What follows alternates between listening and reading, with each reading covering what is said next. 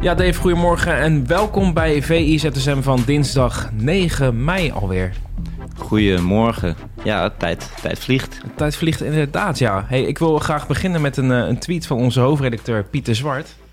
Gisteravond was de wedstrijd tussen Brighton en Everton. En voor die wedstrijd twitterde Pieter: vanavond is een mooie avond om naar Brighton bal te kijken. Hashtag zin in. Ja, we weten hoe dat is afgelopen. Dus zelfs de hoofdredacteur zit er wel eens naast. Brighton-Everton werd gewoon 1-5. Hij keek er heel erg naar uit. Ja, hashtag zin in. Hashtag zin in. Ja, na 1 minuut was het al gedaan. Zullen wij het over iets anders gaan hebben? Over het meest gelezen bericht op vi.nl. Dat gaat over een begeerd Ajax-talent. Sontje Hansen, die gaat transfervrij naar NEC. Ja. En hij kon verlengen, geloof ik. En hij kiest er dan bewust voor om 4 jaar bij NEC te tekenen. Ja, ik ben wel heel nieuwsgierig naar hem. Je hoort natuurlijk al jaren verhalen over hem, dat zo'n geweldige speler is. Maar we hebben het nog niet echt gezien. 2 keer geloof ik in het eerste van Ajax gespeeld. Ja. Wat denk jij? Ja, hij stond er bij het Erik ten Hag, stond hij er al goed op volgens mij. Het is inderdaad zo'n groot Ajax-talent wat eigenlijk ook weer niet besluit om zijn contract te verlengen. Misschien is dat eigenlijk wel... Is dat een soort patroon, denk je? Nou ja, als die jongen echt het zo goed had gedaan, dan had hij natuurlijk wel verlengd, als hij echt had geloofd in zijn eigen kansen. Dus ik weet niet of het een patroon is, of dat hij misschien nu nog niet goed genoeg is voor Ajax 1. Ja, is de NEC dan een logische stap, vind jij, voor hem? Mijn oom is technisch directeur bij NEC, dus ik kan moeilijk de transfer gaan afvakkelen. Dan moeten we dit bericht met jou gaan bespreken. Ja, dus geweldige aankoop. Carlos Amers is jouw oom, voor de duidelijkheid. Ja, dus dat heeft hij geweldig gezien. Weet toch altijd de talentjes te vinden.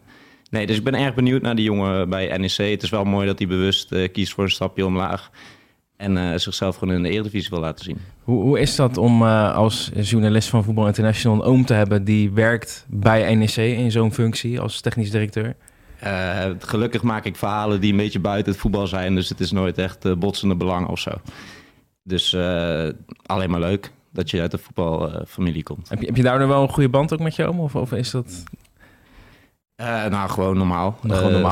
Gewoon een goede band, maar niet dat we elkaar platbellen of wekelijks zien. Hey, zullen wij naar het meest gelezen bericht op VI Pro gaan? Dat is geen bericht, maar dat is een video. Ja. Rondje Eredivisie, het wekelijkse programma waarin we aan de hand van een aantal stellingen de Eredivisie-speelronde bespreken.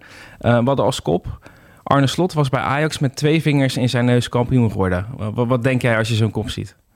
Ja, daar ben ik het wel mee eens. Ik denk van tevoren, aan het begin van het seizoen, riep iedereen dat Ajax een veel betere selectie heeft dan Feyenoord. En Arne Slot is gewoon de enige van de top 3 van de trainers in de top 3 die echt zijn hand, waarvan je echt zijn hand ziet in het elftal. Bij Ajax zie je niks echt wat de hand van John Heitinga is. Bij PSV, Ruud van Nistelrooy is ook een beetje... Ja, echt duidelijk is het niet wat zijn visie is. En Arne Slot zie je gewoon iedere wedstrijd dezelfde patronen, hoog druk zetten. Dus ik ben het daar wel heel erg mee eens. Ik denk, voor het seizoen ging het er natuurlijk ook soms even over. Moet Ajax niet Arne Slot halen? Het was allemaal spannend om over te praten voor Arne. Dat snap ik. Maar hij heeft wel bewezen dat ook het kampioenschap gewoon van hem is, zeg maar. Het is niet dat hij gewoon alleen maar hele goede spelers heeft. Hij heeft gewoon echt laten zien dat hij een speelwijze kan implementeren in een team. Wat vind je er eigenlijk van dat de toekomst van Arne Slot een beetje onderwerp van discussie blijft? Hoe lang blijft dat nog onderwerp van discussie, denk jij? Ja, tot deze zomer. Ik neem aan dat hij als hij nu de schaal pakt, wat toch nu wel overduidelijk is, dat hij dat gaat doen, dat een mooi moment is om voor hem een volgende stap te zetten. Ja? En ik denk... Een volgende stap kan ook zijn Feyenoord in de Champions League. Dat zou inderdaad ook mooi zijn, maar ja... Het kan per seizoen zo erg wisselen bij een team dat je moet ook altijd wel beseffen dat je dan gewoon je moment moet pakken na zo'n geweldig seizoen. Je hebt het nu laten zien, je hebt bewezen dat je het kunt. Ja. En als er dan een mooie club komt, dan moet je daar gewoon voor gaan. En ik ben ook wel erg benieuwd als hij bijvoorbeeld in de Premier League gaat werken, of hij dan ook dat type voetbal op de mat kan leggen. Ik heb daar heel veel vertrouwen in hem. Hij komt dan alles goed over. Komt goed uit zijn woorden. Het is gewoon, denk ik, echt gewoon een toptrainer. Dus ik ben benieuwd. Ik zou, als ik hem was, de kans, als hij komt, wel verzilveren. Hey, het woord Champions League is gevallen. Dan weet je hashtag zin in. Dan weet je waar ik naartoe wil. Ja. Vanavond, hè? Wat staat er op het programma? Real Madrid, Manchester City. Vorig jaar natuurlijk ook de halve finale. Toen hebben we zitten likkenbaarden met z'n allen. Was natuurlijk eerst 4-3 bij City. En toen die wonderlijk... eigenlijk was City al dubbel en dwars door. Ik heb die samenvatting nog even zitten kijken. Ik geloof bij die 1-0 voorsprong, vlak voor tijd, Grealish nog een bal die van de lijn werd gehaald. En nog een hele grote kans die Courtois met zijn voet pakte. Ja, dat was eigenlijk een wonder dat Real daar nog door die twee goals van Rodrigo en uiteindelijk die penalty van Benzema nog doorging. Dus ik ben... Ja, alles lijkt er nu wel op dat Manchester City het dit jaar gaat pakken. Je kunt Real Madrid natuurlijk nooit uitvlakken op dat gebied. Carlo Ancelotti die weet ook al hoe die met dit soort potjes moet omgaan. Maar ik zag dat Wayne Rooney die had gezegd... City gaat niet Real Madrid verslaan, maar die gaat ze echt vermorzelen in deze twee wedstrijden.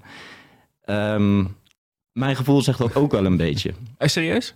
Ja, dat City is nu zo overtuigend en Haaland in bloedvorm. Real Madrid toch een beetje in de competitie.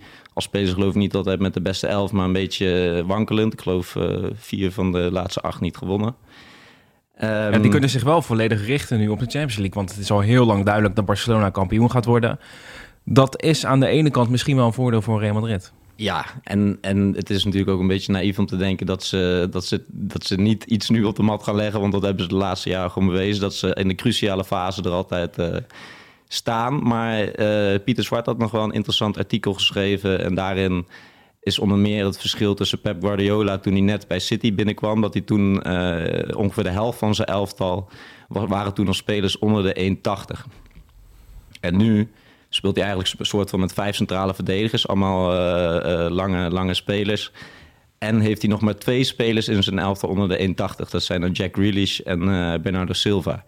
Dus hij, zijn denkwijze over hoe hij deze fase in de Champions League moet overleven is ook wel veranderd. Dus daarom ben ik wel erg nieuwsgierig of het hem dit keer eindelijk gaat lukken. Want ik geloof 2011, dat is gewoon het Barcelona van Ibrahim Afellay.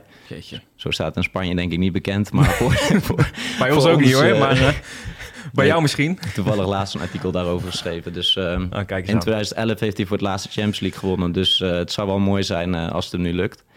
Ik ga ook wel met veel interesse kijken naar de spitsenstrijd. Je hebt... bij City natuurlijk Haaland die in bloedvorm is. 51 goals al in alle competities. Dat is mogelijk, hè? Maar Benzema, die is ook nog lekker bezig dit seizoen. Haaland heeft er echt veel meer dit seizoen. Dat scheelt natuurlijk ook wel dat hij toen die 5 tegen RB Leipzig heeft gemaakt. Waar hij ook nog na een uur naar de kant werd gehaald. Maar het is wel interessant. Zo'n nieuwe jonge gozer die dan nu een paar jaar op het toneel is tegenover die oude sluwe Vos. Die ook nog wel gretig is om weer zo'n Champions League te winnen. Dus gewoon de 2 beste spitsen van de wereld op het moment tegenover elkaar. Ik ben wel erg benieuwd. Het is wel, ze spelen eerst in Bernabeu natuurlijk. Dat was wel een verschil ten opzichte van vorig jaar. Toen draaide het om, ook een beetje door die magie van Bernabeu in die tweede wedstrijd. En nu is het dan eerst Bernabeu en vervolgens kan City het eventueel thuis afmaken. Dus, voorspelling? Die eerste wordt denk ik nog een beetje... nek aan nek. En dat wordt dan 1-1 of zo. Dat wou ik ook zeggen. En dan uit gaat City er echt dubbel en dwars overheen, denk ik. Nou, ik ben hartstikke benieuwd. Hey, jij benoemt net hè, dat je laatst een artikel had gemaakt. Waar ben je op dit moment mee bezig? Wat kunnen we verwachten van jou?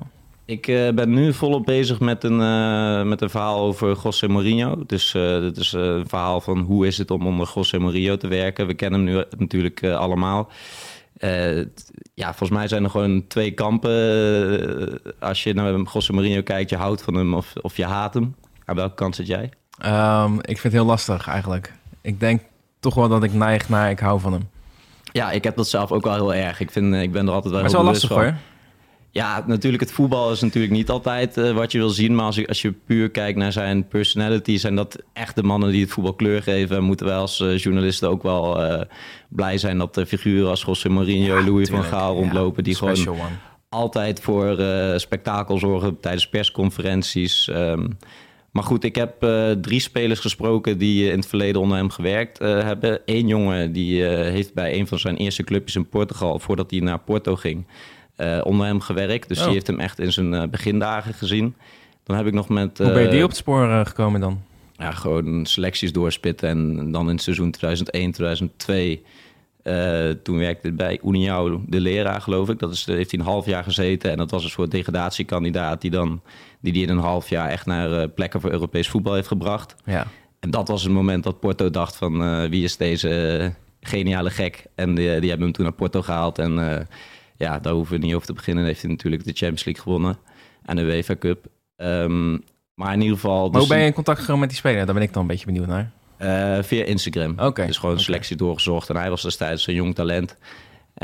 Mikas is zijn voetbalnaam. En via Instagram in contact gekomen. En ja, het is altijd leuk. Ja, je hoort hem natuurlijk al van de buitenkant. En je ziet hem tijdens persconferenties. Maar het is altijd het leukst om te horen van... hoe is die man nou in de kleedkamer? Ja. Iedereen roept altijd wel, hij kan een vechtmachine creëren. Maar hoe doet hij dat? Waarom gaan die spelers allemaal... door het vuur van hem. Wesley Sneijder loopt altijd met hem weg. Maar die Mikas vertelde bijvoorbeeld een verhaal. Die had een half jaar onder hem gewerkt. En toen ging Mourinho naar Porto. En Porto kwam dat seizoen op bezoek bij União de Leiria. Dus tegen zijn oude ploeg. Ja. En er was een speler van União de Leiria. Die werd de hele tijd op de huid gezeten. Op een beetje een vervelende manier. Dus Mourinho had echt een mannetje op hem gezet. En in de rust ging Mikas, die een wisselspeler was... samen met een andere jongen even verhaal halen bij die speler van Porto die zo lastig was. Dus dat werd een beetje een duw- en trekwerk in de spelerstunnel. En was niet helemaal chic. Maar na de wedstrijd kwam Mourinho meteen naar die Mikas toegelopen. En die Mikas, een jonge speler, die dacht... oh jee, die gaat boos op mij worden. Wat heb ik nou geflikt? En Mourinho zei, dus jij wilde mijn speler slaan? En... Dus heel serieus. En die Mikas zo, sorry. En toen begon die Mourinho gewoon keihard te lachen van... ja, dit is geweldig. Ja, je moet altijd voor je ploeggenoten opkomen. Dit is wat een trainer wil zien.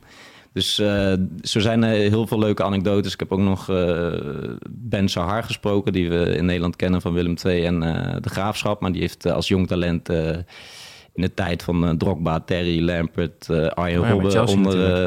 Toen was hij de Israëlische wonderboy... onder hem gewerkt. En nog met Michel Vorm, die hem het meest recent met hem heeft gewerkt bij Spurs. Dus leuk. Ja, dat komt morgen vroeg online. En eerst gaan we lekker genieten van de Champions League. Maar daarna staat ook het Europa League op het programma.